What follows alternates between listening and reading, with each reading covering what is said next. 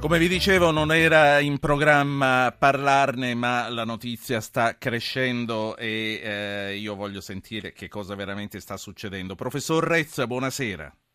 Buonasera. Giovanni Rezza è il direttore delle malattie infettive dell'Istituto Superiore di Sanità. Otto morti già otto morti sospette attribuite alla, all'assunzione del vaccino anti-influenzale. Lei conferma intanto questo numero? l'AIFA che conferma questi numeri o meno, per cui io non mi sento di poterle confermare. Però ci può dire che cosa sta succedendo, perché la cosa è totalmente inedita.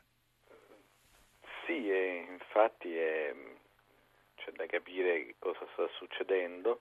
Eh, L'AIFA ha emesso un provvedimento cautelativo, eh, va bene interpretato quel, eh, diciamo, la nota dell'AIFA eh, nel senso che eh, l'AIFA ha un sistema di sorveglianza degli eventi avversi eh, per quanto riguarda i vaccini, i farmaci, perché i vaccini sono prodotti no? come i farmaci che possono, anche se raramente, dare degli, degli eventi avversi più gravi. Sì, però eh, eh, se, se, se, il, se, ci sono otto vittime ormai raramente... Non so se sono otto, allora diciamo che eh, vengono segnalate quelle, quegli eventi avversi in questo caso eh, decessi purtroppo, che avvengono entro 48 ore dalla vaccinazione, eh, in quanto c'è una connessione temporale, no? una successione temporale diciamo, fra eh, la vaccinazione e il decesso. Chiaramente che succede? A quel punto l'AIFA ha fatto scattare un provvedimento cautelativo, ha detto non utilizzate due, eh, quelle, quei due lotti, diciamo vaccini che appartengono a quei due lotti, fra virgolette, sotto esame, incriminati sotto esame.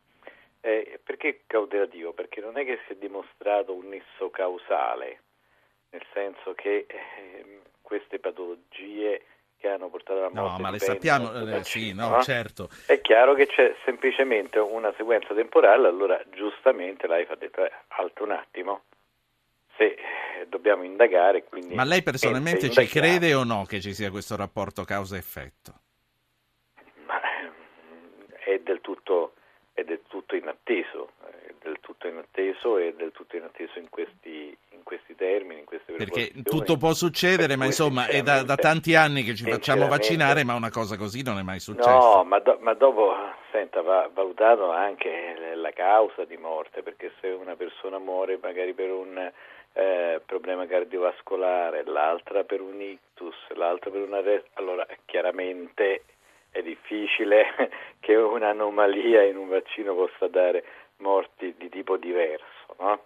Quindi eh, certamente da una parte, come ha detto oggi il commissario dell'Istituto Superiore di Sanità, bisogna fare gli esami tossicologici, microbiologici, questo nel giro di pochissimi giorni verranno completati. Senta, lei si sente di consigliare a cuore leggero a chi ancora non l'ha fatto di farlo? È successo. Beh, certamente, primo eh, non, eh, per ora si tratta di due eh, lotti, ammesso che ci sia una connessione si tratta di due lotti ben definiti, anche se dovessero eh, aumentare, il, ehm, se dovessero presentarsi dei problemi con altri lotti verrebbero immediatamente bloccati, questo è chiaro.